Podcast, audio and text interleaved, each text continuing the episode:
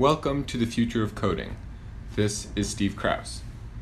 Today, I have my friend, mentor, and old boss, Lloyd Tabb, on the podcast. He began his career as a database and language architect at Borland. He then founded Commerce Tools, which was acquired by Netscape, where he then went on to be the principal engineer on Netscape Navigator Gold. Lloyd also helped shape Mozilla.org.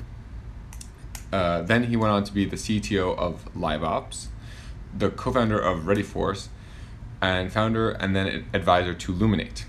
Lloyd is now the founder and CTO of Looker, a software platform analytics that's revolutionizing how people get insights from their data. I joined Looker in 2014 as their 30th employee, and they are now well over that size. I think they're they're maybe 10 times the size that they were just three years ago. Lloyd also happens to be one of the truly kindest and most benevolent people I know, and I'm really thankful that he took the time out of his busy schedule to, this, to do this interview. I hope you all get as much out of it as I did. And without uh, any other further ado, I bring you Lloyd Tabb. So I have Lloyd Tabb here on the podcast. Welcome, Lloyd. Thanks, Steve. Uh, so, um, as I mentioned in your introduction, you've been working with programming languages for like decades at this point. Um, so could you just tell us a bit about how you got started building programming languages? You know, I, um, when I was in college, I uh, I was studying finance and I started taking computer classes, and um, I just got fascinated with all the different programming languages that there were, and, and how and what you could express in them, and what they were good at. Um, and so uh, uh, there was a, a language called uh, Turbo Pascal at the time. It was for CP/M machines. I'm that old, um, mm-hmm. and I was fascinated by. Uh, I used a couple of different compilers, and then this compiler compiled so fast and uh, allowed such uh, expressiveness. And and um, I start. I wanted to actually get closer to the machine, so I was doing some assembly language programming, and it'll let you do inline assembly. And I was.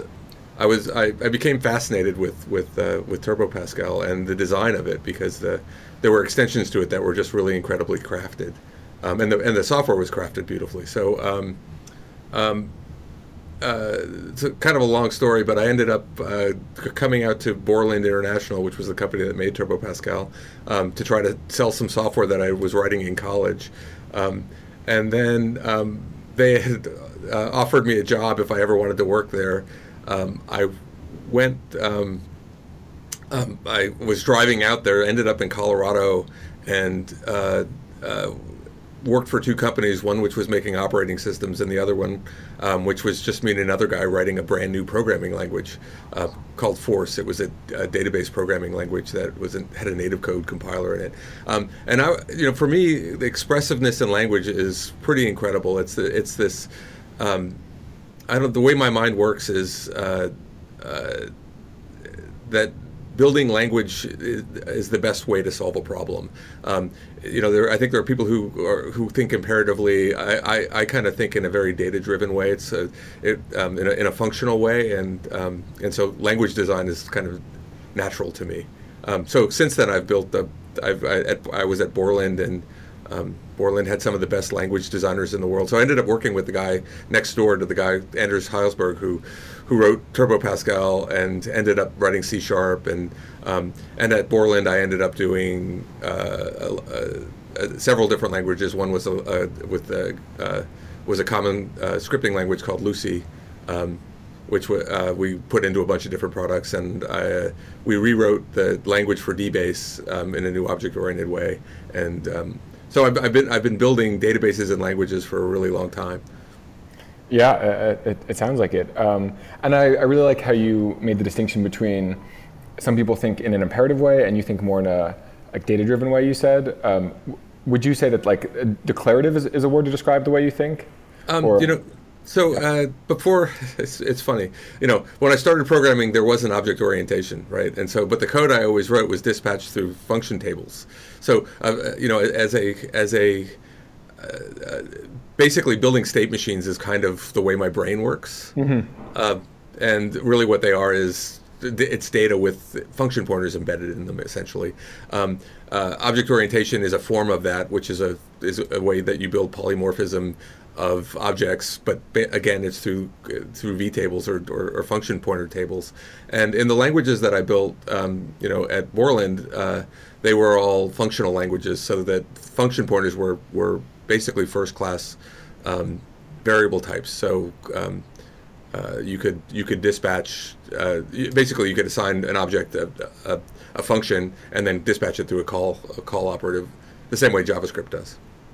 Yeah. So I think at least from my perspective, that's like, uh, I guess it's not a new thing, but it seems like it's it's a thing that a lot of programming languages haven't always had, like first class functions. Were you guys like way ahead of your time at Borland?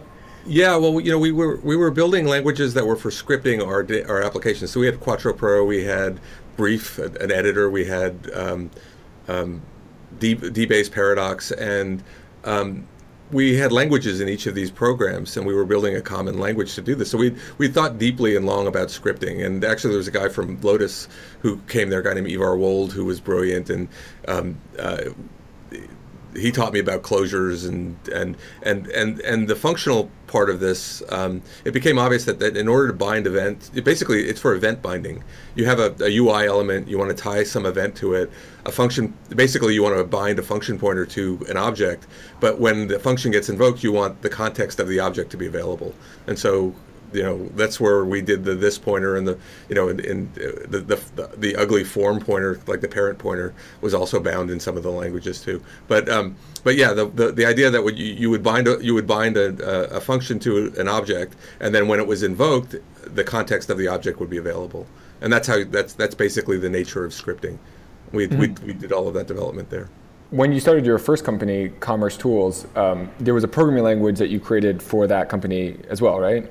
Yeah. So the um, after so what happened at Borland was um, I uh, uh, you know I was, I was building languages and do, we had just shipped DBase for Windows. Um, which was which had a, a, an object-oriented language in it, and it was a database, and and then um, my friend Eric Swenson, who, uh, who, who, who's still a good friend, uh, showed me Mosaic, and um, I realized that the world was about to change. That the, this this web thing was going to be huge, and so uh, me and a couple of other guys uh, uh, quit our jobs, and this was before VC. So I had saved. I was saving money for the day when I was I was ready for this. I had saved a hundred thousand dollars to start a company, um, and um, and so the, and it was basically so I could support my family for a year while I was building the software. Um, and um, we built. Uh, we started building a um, the very first application server for the web. So we were tying a database and a programming language, and it was a it was a it was a scripting language, uh, um, an object-oriented scripting language, and the um, uh, it, it eventually shipped at at Netscape as Livewire, um, and it had the um, uh, the session request. You know, it was it was object-oriented, so that uh, it was this it was the model that was copied by uh, Microsoft, which was the ASP model, and and and um, and Sun with the JSP model um, for the web servers. It was it was a, it was a it was an uh, it was a naive design, um, right? In the sense in sense that it would it, it didn't handle it didn't handle clustered servers very well, but it, from a programming point of view, it made it very simple to to program web servers. So we were we we pioneered the object that you know. So when a request came in, there you had access to the request object. You could you could um, it was automatically bound, and you could you could hang variables off of that, and um, and the, and or and or the session object, and um, what ended up happening, and so we got acquired. Actually, um, wasn't even an it actually wasn't even an acquisition. It was a hey, come do this over here kind of thing. That was the way things were done back then. So we ended up, um, uh, the four of us ended up going to Netscape. Um, I ended up writing Navigator Gold, which was the the um, um, the the word processor because we at the time we believed that we needed a GUI development environment for to build a programming language. Um, so I so the, the, the thought that you would build a programming environment without a, a, a, GUI behind it was not something that that made sense to us. In retrospect, we were wrong, but um, um, um so, so I ended up building Navigator Gold there. Yeah.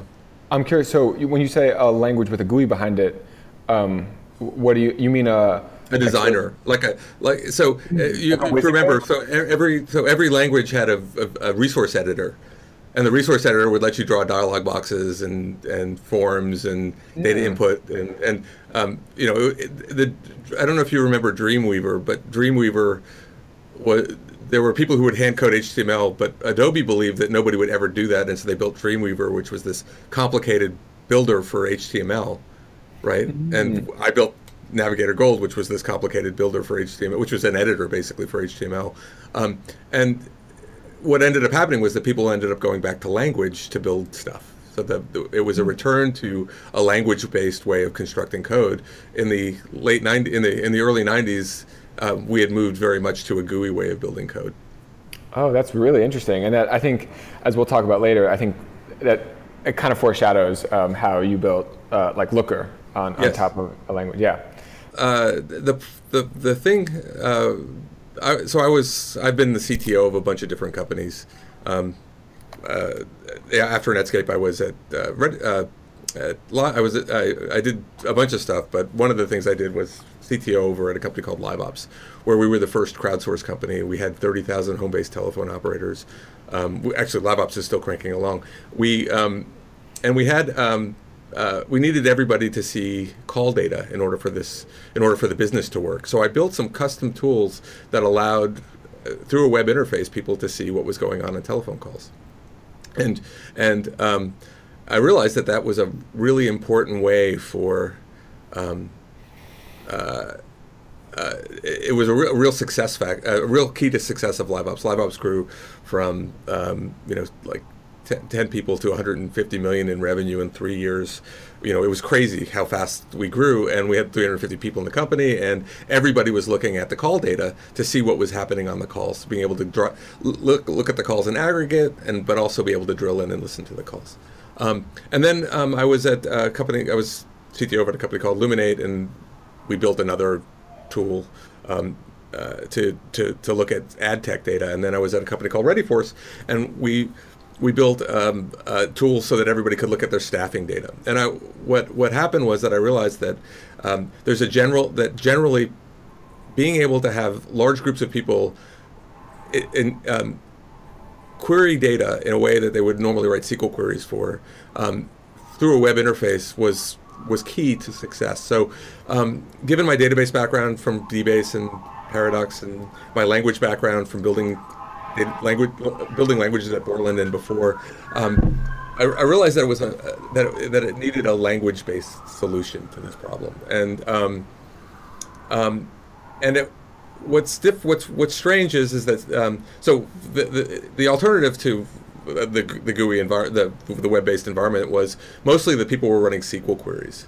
They would just type in some SQL, run it, and look at and, and render the results, and they'd have basically Rolodexes full of SQL that they would use to to try to, to, to try to investigate this data, or they were using something weird.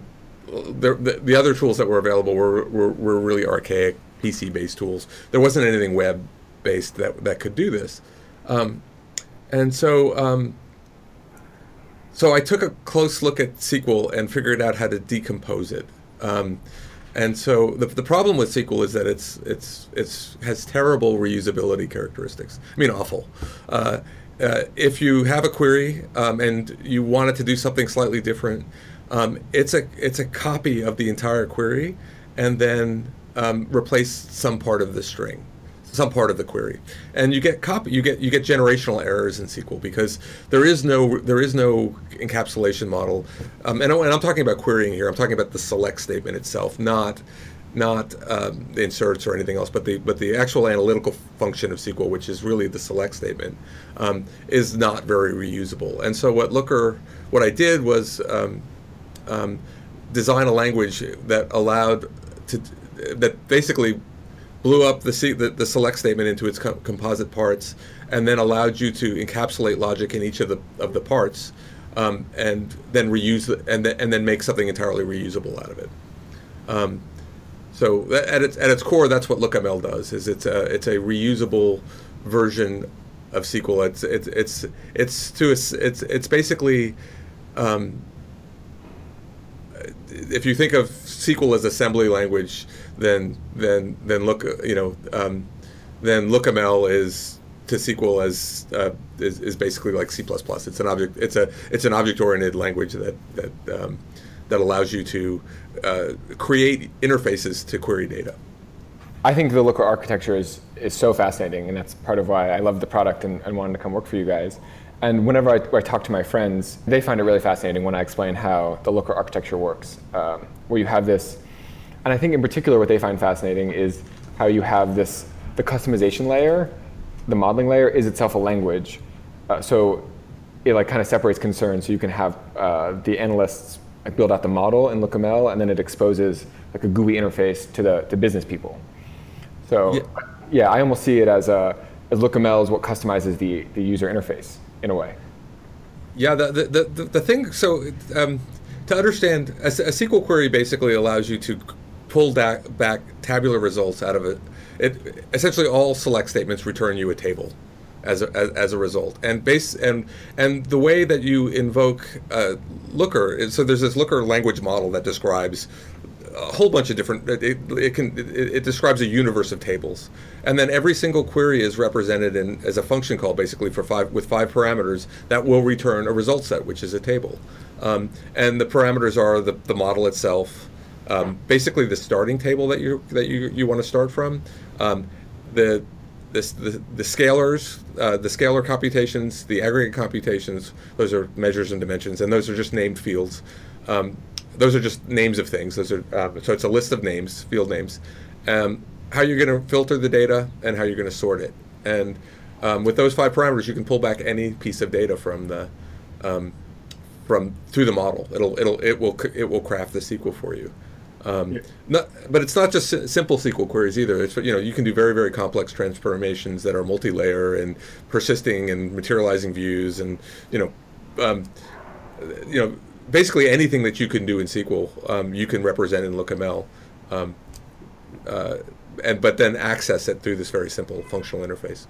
Yeah, it, it's amazing, and I and it's not only can you do anything that you could do in SQL and LookML, but there are some things that in SQL that are so complicated that like logistically you wouldn't be able to do practically in SQL because they're just so complicated. You need a tool like LookML to like help you uh, like do these complex abstractions. Yeah, you know, so some of the complexities of SQL are um, uh, basically the depending on how you join something. Um, uh, basic so a join is basically combining two tables. And if one table has more than rows than the other there is a uh, the, the, data fans out. So you're creating a matrix you're starting with a small matrix say the users and you're joining orders. Your result is the orders table with each order getting the user's name represented. Um, but you can't. Uh, but if you want to do any kind of aggregate computation against users at that time, say you wanted to average the user's age, but you've joined in orders, that computation becomes impossible in SQL because the um, because of the nature of the join. And LookML solves all, you know, we have this thing called symmetric aggregates, where all our aggregate computations, you don't have to worry about join patterns or, or, or you, you can think about your data in a very logical way and your, your, your what you want to measure in a, in a in a simple way and looker figures out how to write the complexity the complex queries that you wouldn't normally be you wouldn't normally have the patience to write yeah it, I, even even that which may sound a little simple for someone who doesn't know sql is just magic uh, that it's a, such a, like that's a, such a beginner problem that I remember facing with SQL that just entirely goes away. Um, but before we move on, I want to I want to just articulate um, kind of how um, like a simple piece of LookML would work. So uh, like for example, like um, a, like a named field, like uh, I remember like the example that you guys had in your documentation is like uh, the user's name and it concatenates first name and last name. Could you kind of walk us through how like even something as simple as that works in LookML?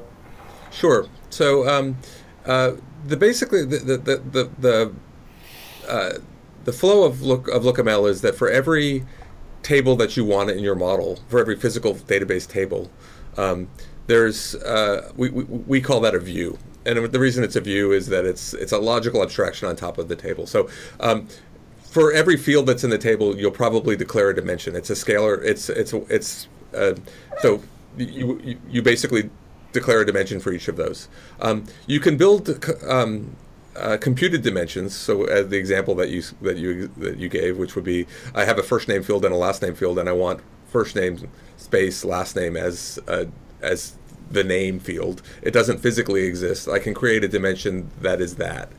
Um, and then um, you can also in the view declare any aggregate computations that you want. So say you have uh, one that's always automatically generated is the count. So you could count the number of users, for example. Um, uh, you might also compute the average user's age, so you could create a, a new a, a, measure. It would be a type average, and the the SQL for it would be would just reference the the the age field in the users table. Um, and, and, and, at that point, um, to query, and if you wanted to get, if you simply wanted to, to produce the uh, uh, query the average user's age, you would you would you would start with a model. You would reference the uh, uh, the users table, which we would call the users explorer, and you would compute average user's age. Um, um, which would be the name of the measure, and that would be it. That would uh, you would get a, a, result set that would be one one one row, and it would have a, the result would be a column in the would be average user's age, and the value would be whatever that that number computed to be. If you wanted to look at it by state, you could then do the exact same query. Um, feeding two fields in, one would be the state and the average user's age, and it would produce a two-column table by each state producing the average user's age. And just so our, our users have kind of a picture in their mind, um, the, the way Looker works, it, or the way it looks, is uh, you have on the on like the left side of the screen, you have a list of dimensions and aggregates, and on, on the right side of the screen, you have the results that were returned. And, and one thing about Looker that I thought was really fun is there was a, a, a tab, uh, the, the SQL tab, that you could click on, so that when you're uh, adding dimensions and measures to your query, you, you see the SQL getting constructed in real time. So it kind of allows you to see how um, how connected they are, how like Looker's really writing the SQL for you. Right. Uh, yeah, no, it's uh, it's been a blast. You know, it, um, what, what what's amazing is how many uh, how how good the adoption has been of this. So you know, I'm a I'm a I'm a I'm an entrepreneur and a language designer. I don't know there are very many of me in the world. Yes. Um, right, and um, the, the the road here is littered with dead companies of people who've tried this. Um, so it was not a, a it was not a uh, I guess, I guess this, you know, it was not a, it was a, it was a business plan out of my heart as opposed to an hmm. out of one that like made any sense because there, the, you're, I, there were so many naysayers, no say, naysayers about, oh, you're really going to start a company with that, that's that's based, uh, you know, at its core has a programming language, and, and the value that we provide, of course, is the ability to see data, um, but the technique that we used is a, is, is designing a new language, and um, and th- that was not a uh, was it didn't didn't inspire a lot of belief. What what did inspire was when people used it, they saw how great it was. But it, but the from a from an outside perspective, it did not sound like a, a sound business plan. Yeah, that I think for a lot of people listening to this podcast, I think that's uh, that definitely something they can agree with. There aren't too many yeah successful businesses they can point to that are built around a programming language. Um, yeah. But but to um, to like bra- to, to, brag on you to like talk about how successful it's been. Um, well, f- first I, I, would like to yeah, confirm that it is amazing to use a product, and and I, I was like when I was a customer, I was so obsessed with it. Um, I remember when I was um, trying to think about where to go next in terms of a job, I um, was like talking to my friends about how there was like no companies that were exciting to me but then like later, like five minutes later, I was talking about how much I loved using. I was like using Looker, you know, five minutes later, and talking about how much I loved it. And they're like, well, why don't you work there? Like, it seems like you love that product. Uh, and I think that's like a common thing. I think Looker hires a lot of their customers because the, the, customers who use Looker just yeah become like missionaries. That everyone loves the product. You know, um, Margaret, who's one of our early hires, said to me one day that we'll be successful when we have a thousand true fans. And you know, that's really the that's the that's the driving philosophy of Looker. I I don't we you know I, I want fan you know get getting a fan base getting Looker should be so good that it changes your life, and if it changes your life, then you'll become a fan and you'll talk about it. Um, I'm a big fan of Seth Godin, who's who, who wrote The Big Moo. You have to be remarkable, and remarkable meaning worthy of talking about. So what we do is um, what what what I love about LookML is that it's a non sequitur. There isn't anything you know, a lot of languages are well. That's it's like, uh, you know, it, it, it's a lot like X, Y, and Z language, except that it does this. You know, it's it's Java with closures. It's you know, um, it's but you look at if you look at LookML, it doesn't look like anything else that came before it. There isn't there isn't anything to, to look at it that, um, um, and that's what makes it so different. It's not a, it's um, it's uh, you know I'm, I'm that's, that's actually why I'm really proud of it. It's that it's it's it's really a non sequitur in in the space. I think for other aspiring programming language entrepreneurs, um, w- what advice would you have around building a company around a language? Uh, like what, and in particular, I think the story you tell about how you noticed that, that you had a problem, this problem at other companies, I think could be relevant to people here. Yeah, yeah, so I didn't design a language because I wanted to design a language. I designed a language because I wanted to solve a problem. Mm-hmm. Right. So the the problem was that um, you can't really see data very well.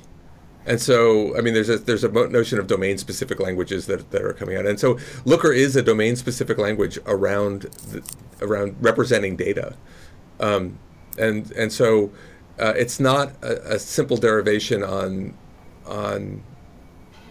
It wasn't trying to make programmers more efficient; it was trying to make something possible. Hmm. And, and what exactly were you trying to make possible? That's that's the important part here. What is what is when you program in LookML? What do you get? You get a web interface to data, and you get an API to data. Right. That's all that LookML does. It doesn't. It it it doesn't do. It's not an imperative language. You you don't. It's a it's a it's a it's a functional language. It produces a function library to get at at tabular data. Mm-hmm. That's what it does, and it produces so and it produces an API that the an, a, a, a, a visual builder uses, and an API can use. And then from that we build the whole Looker platform, which you know is dashboards and and, and uh, you know and, and interactive applications, and um, we have uh, shareable components that are the description. So we have these things that that let that let you share to to understand. You can you can grab it a data set and then a LookML definition for Salesforce or for Zendesk or for segment data or you know and and be able to immediately get value out of that data and also be able to you know it's it's it's all version controlled and you can modify it and you know and and share it between projects and so there's there's a tremendous amount that you can do with this thing but what it is at its core is uh, a way of building interfaces to data. You know my advice is what are you trying to accomplish? Right? What what is it what is the core thing you're trying to make happen?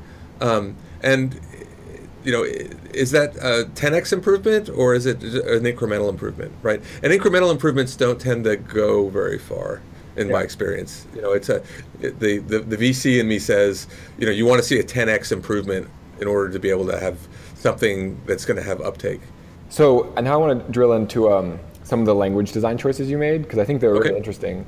So, when you first built the, the first version of LookML that I saw was built on top of YAML. So I'd be curious to know why you chose YAML as opposed to like XML or JSON or a GUI interface. Well, a GUI was out. Like I learned a long time ago that that uh, th- there were there were a bunch of GUI builders in databases, and it's te- it, hiding code underneath buttons and dialog uh, underneath UI elements makes it very difficult to read or, or understand the flow. We're as, as um, I'm a real fan of Noam Chomsky, and um, Noam Chomsky says that if you um, if you don't have language to express something, you can't think it. Mm. He's got a, the language theory, and that there are different languages that are better at produce at, at expressing different ideas. So so that that that this needed to be a language was obvious to me, mm-hmm. um, and so that's that's that's why we I, di- I didn't do the GUI. I actually my, at the keynote at Join last year, I talked a lot about why why language is so important. Mm-hmm. Um, um, um, the, the, the, second part of it was okay, so I'm going to build a language. What, and and we were going to be scrappy. Um, it was just me and Ben. We wanted to get going. I didn't want to spend six months writing a parser. Um, and uh, XML is horrible to read. It's not readable. Um, but YAML is basically a version of XML that's designed to be human readable the whole point of it is uh, uh, basically writing human readable data structures. Um, it's simple. It's uh, there are libraries everywhere that, that, that, that, make it available that, that to, to read it in any language. Um, so it became very it, as a jumpstart. Starting with YAML was really easy. So we built we, we built LookML based on YAML. And then a few, a, f- a few years ago, you transitioned to a more custom syntax. YAML had some problems. Um, you had to understand YAML first, then LookML. And YAML has some quirks in it about indentation that are not necessarily obvious. If the indentation is wrong, uh, the, the YAML parsers just give up. They go, yeah, no, and we could we could have rewritten the YAML parser so it was more forgiving, um, or did better error checking. So we already we already hooked into the YAML and had gotten pretty pretty deep with it, um, but we we decided that we wanted a full-fledged IDE with suggestions and you know things that IntelliJ offers you. You know, like you're you're declaring a view object. What what are the what are the possible things you can do here? And so we we we we created a slight derivation. It's not very far from the original LookML. Um, uh, it it uses curly braces to begin and end objects. It uses spaces to to um, spaces or new lines to delimitate. Uh, between uh, between name value pairs, and basically it's all name value pair based. Um, so there, there's a object declaration and then a bunch of parameters to those objects. Because remember, LookML is it, it's it's a functional language, not necessarily an imperative language, and it also has embedded. It has the ability to embed SQL in it or HTML in it. So, um, so we created a, simp- a, a very simplified syntax. Um, it's very easy to machine read. Um, it's our, our IDE can do a great job displaying it. It's very quick to parse, um, and um, and so we switched over to our new our new syntax. And how, how did the because I know as like a, a language person, it's like terrifying to transition people to a new language. How did the transition go for you, your users? You know, we wrote a we wrote a translator. We wrote uh, so you hit a button and it machine translates your whole your your whole project. So uh, the, the, the transition happened very quickly. Um, I think we're I, I, I don't know the stats, but we're mostly everybody's transitioned over to New LookML now. Um, it's wow. you know it's it's great. It's uh, you know it's it's hit a, it's hit a button. It, it happens. Fix a couple. Of, we'll highlight a couple of errors, and you're you're off and running. Wow, holy crap! That is, I, like, you never hear about a, a, language upgrade that drastic that goes so well. That's amazing. Well, you know, so what's different about like inventing a language uh, than um, is that you're going to get it wrong a lot. So, um, uh, and the and the important thing is to deprecate what went wrong and and and and, and make it better. So early LookML does not look at all like LookML looks today. LookML is a very live language. Um, um, we are very careful to make it upward compatible, um, and we're very careful about what we add. Um, but uh, it gets easier and easier to use each year. So the first year it was like YAML and it was hard to understand, and the objects were we had for an example is that we had joins embedded in views, which which was very difficult to understand the join hierarchy of a set of related tables. Um, we moved it, we moved that into its own object. So there's another object called an explorer, which basically describes all the relations between the tables and what the keys are and foreign key and primary key relationships, so that you can understand that in one spot. You can just go look at it and go, okay, well this is how these tables are all related. That's separate from how all the the, the aggregates computations are happening or the or the dimension comp- happen. Um, but LookML didn't initially do it that way, and but we were able to uh, add the new way of doing it add warnings about the old way of doing it and eventually deprecate it so that it doesn't support it anymore. And um, so it's it's it's important to, to be to, to have a, a live language, but it's also important to know uh, to you know there's there's fatigue too so we have you know we don't want to fatigue our customers too much so they learn one thing one way they can do it we we want to make it easier for the new customers coming on so we have this we have this balance mm. of adding complexity uh, what is painful enough that that you know we're very conscious about what's hard to understand. We're always trying to make it easier. You know, there's a, a tax, a complexity tax, when when you're dealing with language that you're always trying to reduce that complexity tax so that it, the concepts are easy to understand. And um, a lot of languages leave bad stuff in for too long. We think, so we we try to get the bad stuff out. Example of that, it's like Perl. There's 15 ways to do things. Yeah. He you know, it, I, I, I love Perl. Uh, there's a, there's probably a great style of Perl that you could write in. There's just too many ways to do things, and right, and so we want to reduce the number of ways of doing something, and we want we want to make it as clean and as simple as possible. Um, if Perl had deprecated some stuff, I think it would have been more successful. Hmm, that's so interesting. I think you're inspiring me here. Um, to do a better job with my programming language platform WoofJS that my students use in the after school program. I um, I'm so terrified of changing the language because you know kids have learned it already that I, that I really don't deprecate as much as I probably should. So Well, if if you find that there's something that's hard for the kids to understand, don't get stuck there. You know, you know the the the, the thing that happened with early looker was so we we were talking about the measures earlier, and depending on the join pattern that w- would happen, measures would not be available in certain cases if you. Uh, you, you write a measure in a view, average user's age, and you're in the orders view, and the look early looker could not compute the average user's age because we didn't we hadn't figured out how to do it yet. And um, and it created this mental tax on everybody who was programming in lookml the first question that they would ask is where do my measures go?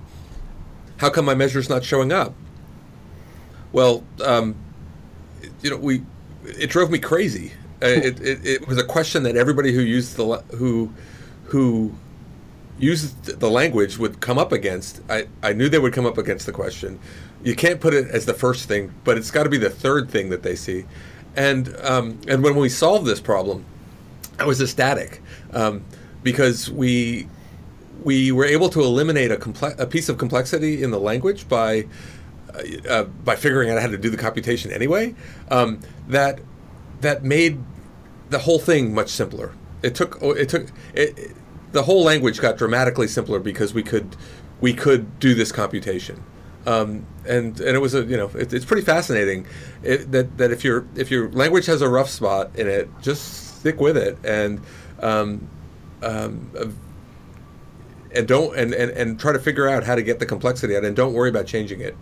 Um, you know, if you're building, as long as you're as long as what you're doing is providing value, you're um, you you can keep the old people working in the way that they were using it. Um, if you have a, a warning system, you can warn that it's that, that that's the old way. You can you can hide the old way of doing it and drop it out, of, drop or, or mark it in the documentation that it's not there, and then eventually drop it out. Um, um, but um, uh, there, there are a number of ways of doing this, the, the but deprecating, um, deprecating and uh, and enhancing, uh, it, it, you're not going to get the language right in the first go. You're absolutely not. That's really great advice. Uh, yeah, there are a few places that I, am thinking about would be good for that in my language. I, I worry that I, I have, my language is a JavaScript library, so I don't. I don't think it would, it would always be so easy. Like I, I couldn't build a, um, a translator the way you did for, you know, your first first version to the second version, because like things are like a little bit, there's like too much going on some of the time. Um, so I, I guess what I'd, what I'd end up having to do is what you just said. I'd have to like let the old people kind of stick with the version they were using, and then new people will get a newer version. Right. I mean, so function you know, the, the, API versioning is a pretty standard way of doing things, right? So uh, if you're if somebody's building to the version one of the API, the, you can let them choose the version of the API that they're dealing with, and then do version two of the API, which doesn't contain the things that you don't want in it anymore, so that, that anybody new coming along will actually deal with the 2.0 version. Totally. Um, okay, so one thing that I we've talked about a bit, but I wanted to get more of your thoughts on because it's particularly relevant to the people in the world, uh, in people who are today trying to build a future of programming. A lot of us um, think that the future isn't in text, uh, is, but it's more in like a GUI type of thing, or like uh, more of a structured editor. And, and I I think what's really interesting about you is that you thought that too, and then you tried that way and it didn't work, and now you're back on text. So, like, like the question to you is: Do you think like 30, 50 years from now, 100 years, like, are we always going to be programming text? Is there is there something after text? Uh, yeah, how do you think about that? So um, I I think that it's yeah I think it's going to be text. Wow, for, for, for forever. You know, I think that uh, I think that human beings read.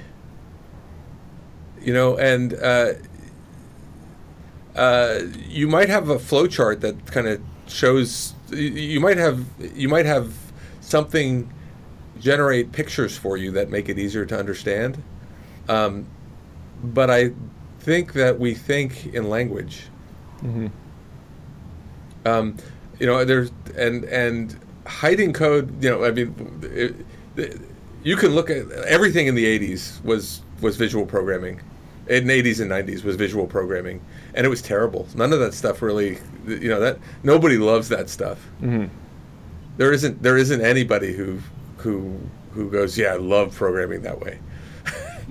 yeah, that, that's true. Uh, I think that's part of Looker's success is uh, people are the competing tools have these like you know kind of glitchy interfaces, and um, and when people see how clean and beautiful that just you know coding in text at Looker is, that's part of why they love it so much. Yeah, there's a um, who was it? That, um, this guy from Mentor Graphics. I saw him speak once, um, and he, he was talking about GUI interfa- interfaces versus language interfaces, and uh, when you're a baby, you point at things. So like the original, so the the um, Microsoft Windows and uh, and and window-based operating systems, right, are drag and drop, and nobody has ever built a really good scripting engine for uh, for Mac OS X or Windows, right? Because the, the the the gestures don't have words. You drag the window over here. It's very it's it's it's it's very imprecise.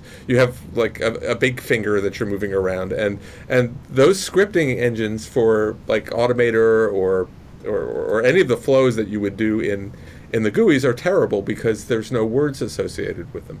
But on the flip side of that, all of them have great command line access, right? Because you can string these things together. You can you can combine you can take a bunch of commands, throw them into a function or a batch file, right? And then reuse that and, and, and reuse that. And so it's it's it's it's, it's because there's a, there's language. It's it's it's shitty language. It's hmm. Bash, right? But it's language at least, right? And so you can combine these things. You can actually get multiple steps. So the the visual stuff, you know, the the, the fact the fact that I can see two pieces of things interlocking together and maybe they have a you know a, a, shape of the edge that I can see that they would fit together the way Scratch does, right?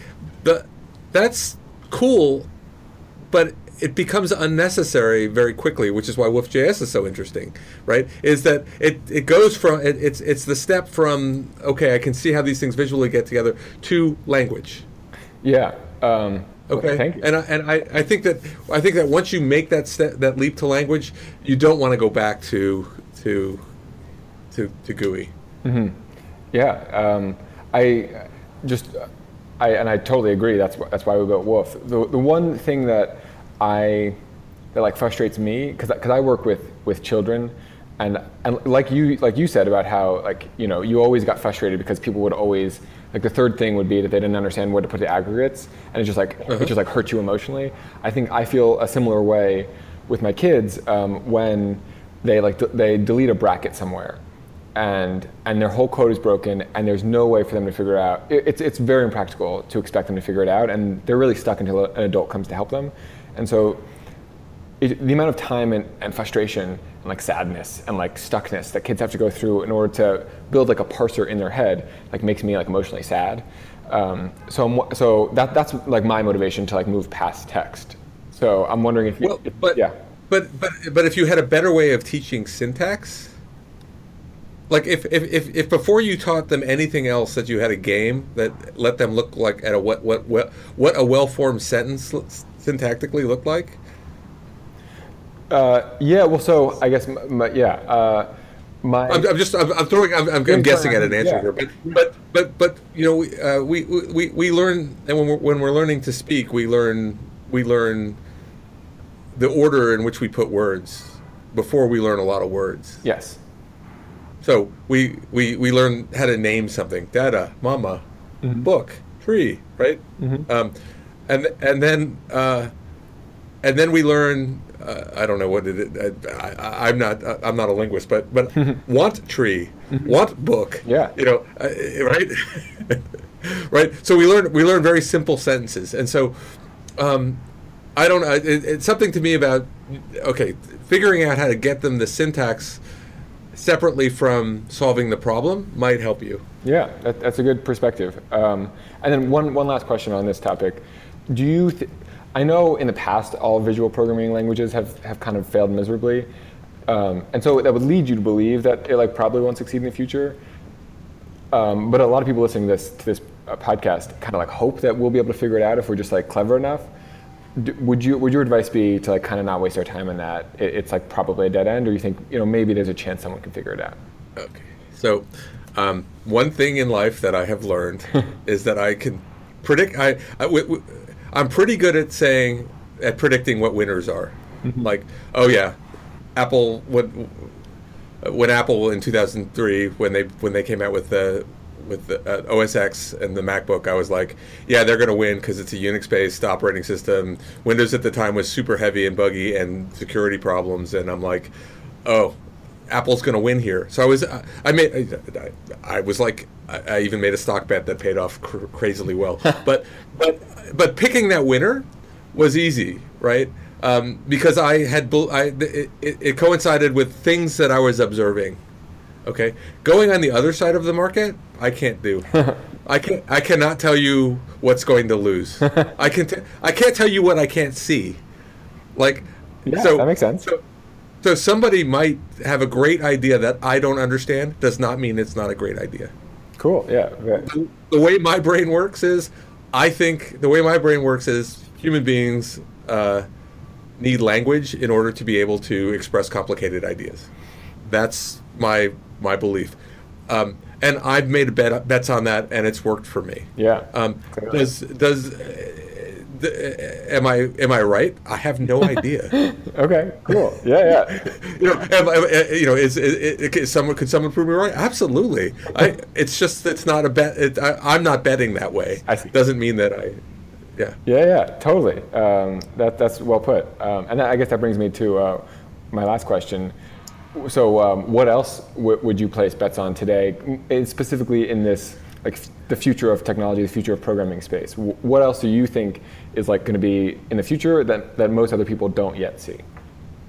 So I've I've loved how um, the, the last couple of years have been ama- uh, or the last ten years have been fa- fascinating in languages. So we've seen. Um, we we, we saw a bunch of people go to Python and to Ruby um, uh, for uh, fast development um, and JavaScript, and abandoning the, the, the, the, strongly typed languages of the past, which allowed for rigor and testability and and and and um, and and now we're, we're we're flipping around and we're starting to see some really interesting languages that give you a lot of the agility of of of the um, these powerful scripting style languages with uh, strong typeness, uh, and and I think it's fascinating. I'm, I'm I I think we're I think it's a very good time for for programming languages. Um, Yeah. an exciting time. Yeah, I agreed. So, would you, if you had to place a bet, would you place the bet on stronger types or, or more dynamic languages? You know, I think strong typing in the you know we're we're we're developing software in the large more, so I think strong typing is has such advantage in, in, in machine code generation, which isn't as important as it used to be, but it's you know it's it's important, but but more importantly, it's um, in in rigor of and, and, and the ability to to, um, to find bugs during compile time. Um, it's it's it's actually so much better. So um, you can build you can build better software in a strongly typed system, um, and so I, I um, so I'm excited in the in the large. So I think we're going to see more of it. Uh, cool. Um, another question that, I um, wanted to ask you is, to, because you're like the SQL expert, um, I talk if you could talk a bit about um, what you like about SQL, like what you don't like about SQL, and why SQL is going to win over the um, the NoSQL model. Well, okay, so there's let's let's there are there's transactional SQL and analytical SQL, and I would separate SQL into two different things. There is the transactional SQL, which is the uh, create table, insert, update, uh, begin transaction, end transaction world. Okay, um, I I don't have a dog in that fight. um, all right. Um, uh, there are some really good NoSQL a- solutions here. I mean, I, I, I was I, I took a deep look at Spanner, which is NoSQL. Um, the replication, it, you know, it would. It, it offers some amazing things, like uh, the, the way it does replication is that it writes simultaneously to multiple places, and then when you read back, you read back one that, that is the least from the least loaded node. Um, so there are no replication delays, which really simplifies writing software Wow. because if Yeah. you're in a if you're in a uh, uh, MySQL wo- world and you're in a replication chain, you write to a master and you read from a slave, and there's a delay, and there's a possibility that you wouldn't get the data that you just wrote, and things like that. Um, and all of that goes away. So from transactional SQL, no, uh, I, I, I don't really have a. I, I, I'm not talking. That's that's not the SQL I'm talking about. Analytical SQL is a totally different thing. Um, um, uh, there are a lot of people who write interfaces to data that are tur- what I would call Turing incomplete. Okay, um, there are uh, there is no way through the interface to ex- to express something so that you can get the data out. And what I like about SQL with the select statement is that it's essentially Turing complete for analytical data. I can ask if, if I've got SQL, a, a modern SQL on top of a, a, a set of tables, I can pull the data out that I'm looking for. I can write the SQL. There, there is a way to write the SQL to get the thing that I'm looking for, and I can pull anything out of it because the language is complete. Yeah. And so, so uh, you know the the interface that that that abstraction is correct. It's ugly as shit. It's it's it's old. It's uh, but nobody, you know, um, but you know, and LookML arguably simplifies that, and it does a better job of, of that. It makes the, it it takes that it it like I said that that SQL is assembly language, but it, it is fully complete. You know, it's Turing complete for data. You can actually get anything out. You can express. You can. It has enough funda- core fundamentals in the language so that you can actually pull anything out of that data. Now, is it easy to pull it out? No, but with but but but that's why I think I don't think it's going anywhere. And everybody else who's to tried to do that without uh, without uh, it, it screwed it up. So like Druid, interesting, great, uh, totally Turing incomplete, right? The aggregates aren't there. The you know the the, the ability to do to, to, to combine sets is not there. It's for pulling a single table out, but it's fast, right? But it's it's incomplete. There are so there are there are these systems that pull data out that are you know scanning, but they're not they're not complete. Yeah, I think that's, uh, yeah, you, I think you really hit the nail on the head there. Because I can say from my own experience, I uh, use Firebase as my backend. And uh, m- one of the biggest headaches I have is I can't do anything close to the uh, expressivity of SQL in Firebase. It's so limited in what I can ask out and how. So, Right, exactly. yeah. And and you and the value of data often is comes from combining a lot of different sources, right? So it's not it's not. Uh, I'll give you an example. Like we have a, a a model that's for your AWS billing data, right? And so it shows you like all your hosts and what what you spent on each host, and, and Amazon publishes this data into into your S3 into S3 for you, and we can we can we, we have a data model against that, and um, we also have our Salesforce data in the database, and it's really useful to combine uh, the AWS billing data by Salesforce ID, right? So I know what I'm spending. You know, pulling a, ta- a data set out, which is the week, the uh, Salesforce account ID, and how much we spent on that account in, in in AWS to get our cost of goods sold, right? And we can join that back into our finance data, right? And it's so the value of being able to combine these things. If you're if if you don't have SQL to do this, you're just kind of doomed. Yeah, that's yeah, it's, it's a totally. Yeah, that's exactly right. Um, thanks for going into that. Yeah, I, I for whatever reason, I, I didn't quite realize that it was SQL itself that like enabled the like Turing completeness. I think that that's a really good distinction to make. Yeah. Um, so one last one last question for you. Um, when I uh, worked at Looker, there was this, this thing that you would do that like was like seemed like magic to the rest of us. There would be some some big customer problem that seemed impossible to solve, and then we we come into work on Monday, and you'd be like, "Yep, I was I was up. I spent all weekend doing it, and it's solved now." And it, and you would you would walk us through how it worked, and it would be magic. So I was wondering if you could kind of unpack like you know like behind the scenes like what were you do like how, how are you able to solve these like incredibly hard SQL problems like what are your what are some techniques that you use Oh, um, well, I, I, I need to know the specifics to, to know. Sure. Uh, yeah, I can give you a specific. There was, um, I think, it, the one of the problems. So I guess maybe like, uh, for example, the um, the symmetric aggregates. Like I, th- I think that I don't know if I was there when you solved that one, but that one seems like a problem that you probably went, went off some weekend and, and solved it, and then came came back. Yeah, so it was uh, uh, the way symmetric well symmetric aggregates works is um, uh, what I, I I did not realize uh, up at that point that uh, that most SQLs had decimal arithmetic to basically infinite precision, um, and um, the problem with what I was looking for, and and they also had the ability, and most SQLs also had the ability to do sum distinct. Mm. Um, and so, uh, which is a very strange function, right? It's like find all the unique numbers and add them up. Um, and so what we were able to do is we were able to combine the primary key uh, as a number and the number that you wanted to sum together compute that as a sum distinct, and then compute the sum distinct of the primary keys and subtract that out, and it would always produce a uh, an accurate sum regardless of whether or not the data had fanned. Um, and it was it was that somebody had said, "Oh, look at this sum distinct. Great, that's cool. Wow, sum distinct. Why do they add that?" Okay, and then I and then I went and looked and saw the decimal type and realized it was possible and uh, got very excited and went off and craft and wrote it one weekend.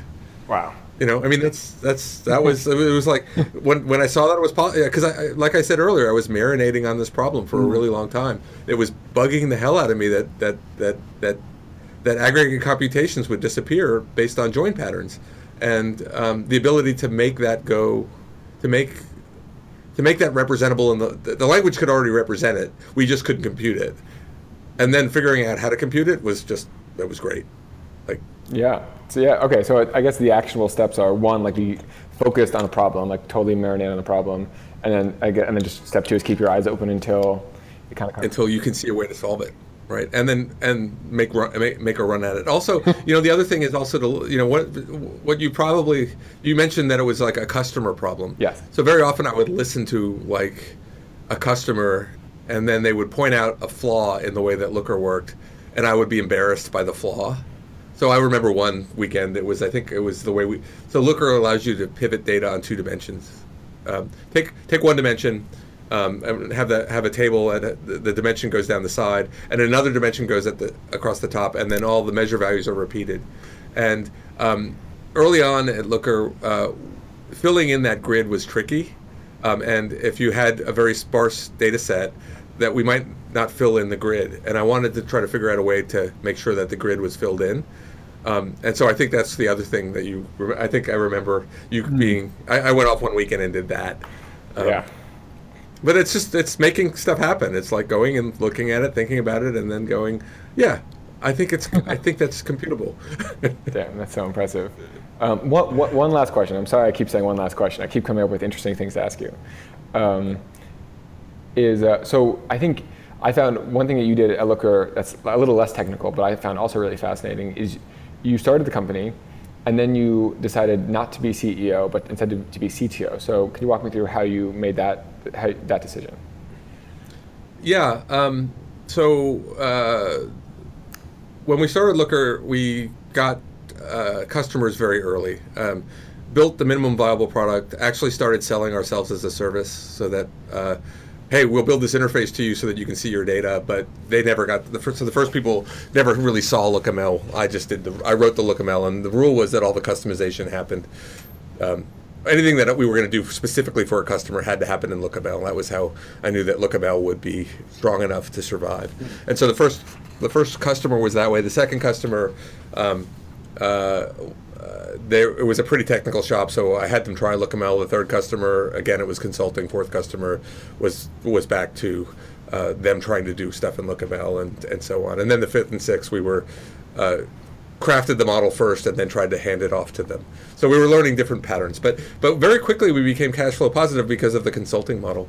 Um, um, which enabled us to wait till we raised money until almost a year for the to the, to the first round. So I self I funded for the first, or we self funded for the first, and then um, um, and and then um, uh, we got going. Um, uh, once we had raised money, um, uh, we I was able to hire actually someone to do some selling and do because up till then I was doing all the selling and stuff. Um, so uh, you uh, realizing early on I'm doing every single job in the company. so I'm doing I'm, I'm I'm programming. I'm I'm uh, my co-founder Ben is also programming, um, and he's a fantastic programmer.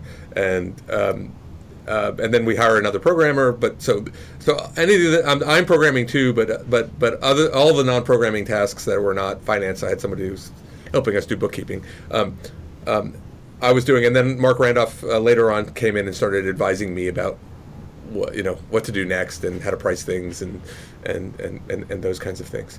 Um, um, and, and was a great thought partner in how to actually get this thing rolling. Um, so roll forward, uh, we're uh, we, we we're uh, we just launched.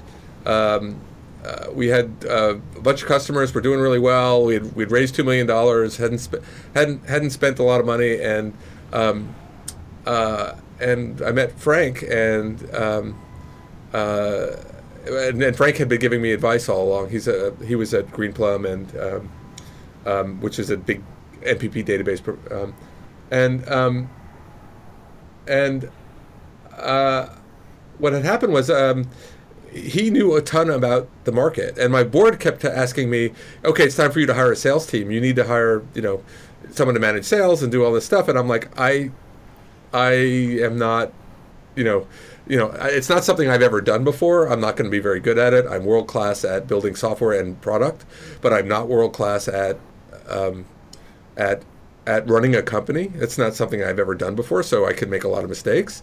Um, and so Frank came on actually as president, and I was um, CEO for the first few months. And then Frank started bringing in great people, and he was doing an amazing job. And we went out and we raised a bunch more money because um, Frank was hiring great people. And um, and right after the fundraising, it was like, okay, I, you know, I there. I don't want to be the front-facing person in this thing. I want to be the person that's working on product. I want to do what I'm world class at, and um, and and that's being a CTO. And so I so um, so we kind of swapped swapped titles. I was chairman and CTO, and and, and Frank was the CEO, and and that's worked out fantastically well. Yeah, uh, and w- w- I guess one of the things that I about the story that um, I guess you, you may not know is that uh, it's like so inspiring to like hear that because so many people want to be CEO almost like as an ego thing, to like know yourself so well to be able to say like uh, you know I'm not world class at something. I, I want to focus on what I'm good at. I just uh, it, it, was it was part of why I came to work at Looker in the first place. I was talking to um, a venture capitalist about about Looker and and they, they, spoke specifically about how well you knew yourself and how impressive it was that you made this decision so early on so um, yeah it was it was tricky you know it, it, it, it, it was a it was a leap of trust right? It was like a bet the company decision. And, and that that Frank was willing to come and be president showed that he was he believed in enough in what we were doing that he was willing to come anyway right? Yeah. But then but then mutually what's best for the company was that frank was ceo yeah. So this might be like an impossible question to answer um, but for, for those of us who aren't fortunate to like uh, happen to know someone like frank who, who like might be able to be ceo of our company would if you hadn't run across frank do you think you would have like kind of done like an executive search? Like you would have like looked around for a CEO, or you, you would have waited until you kind of came across someone more naturally?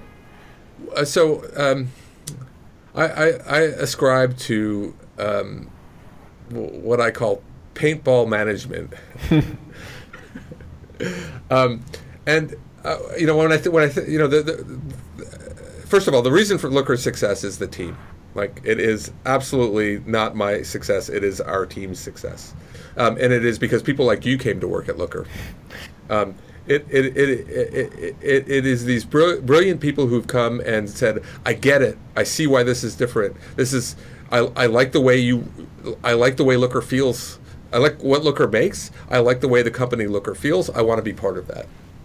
And that's all that Looker is, right? If you look at Looker, um, if you were to rob Looker on the weekend, come into the weekend trying to steal from Looker, steal Looker's secret sauce, you come into a building that's full of that's you know it's a beautiful building, full of of monitors, right? No computers, and there's nothing here, right? So the only thing that Looker really is is the is the um, is the software that we make, is the people that actually service that, that that build the software, build the company, help the customers. You know, all we are is the people, right? And so Looker's success is really all of is is is is the people. And so um, the the people that you can bring around you is probably the biggest success is is is is, is what's going to make you successful. It's not that I mean you may have a great idea, um, but there are a lot of great ideas that one person had that didn't go anywhere, right? And, and if you want to build a great company, you got to build a great company, which is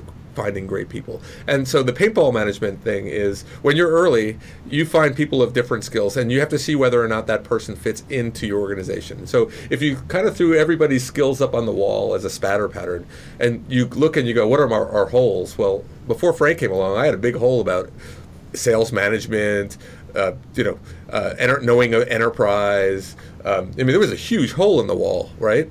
And so when he showed up and started showing, demonstrating to me that, that, that he could fill that giant hole in the wall, it was really important to get Frank. Mm.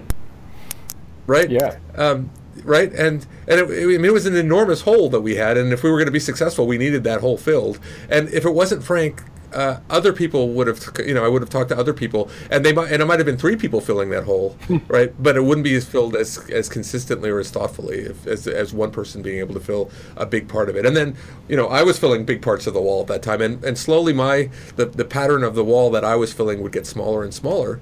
You know, I was doing I was uh, doing it, being the analyst, I was being running product, I was, you know, and slowly that that over time that has that has shrunk because we've gotten amazing people to fill in various parts of of that. Yeah, well, that's really helpful to hear about how you think about it. I, I like the, the paintball yeah. uh, analogy a lot. Yeah. Uh, yeah. yeah. So um, before we end, I want to give you an opportunity to like tell people like um, how to uh, get at you, if like whether that's like uh, Twitter or, or email, or whatever, however you want people to follow you. Um, and then if you wanted to like make a, I know Looker is like growing like like crazy. So if you wanted to make a pitch for anyone who wanted to work there, like what kind of things you're uh, hiring for, oh, yeah. things like that. So um, um, we're always hiring. So if you go to the, if you go to our website, um, you know we're always looking for for tal- really great, talented people who are inspired. Um, um, it is a great place to work. We are we, we treat people like adults.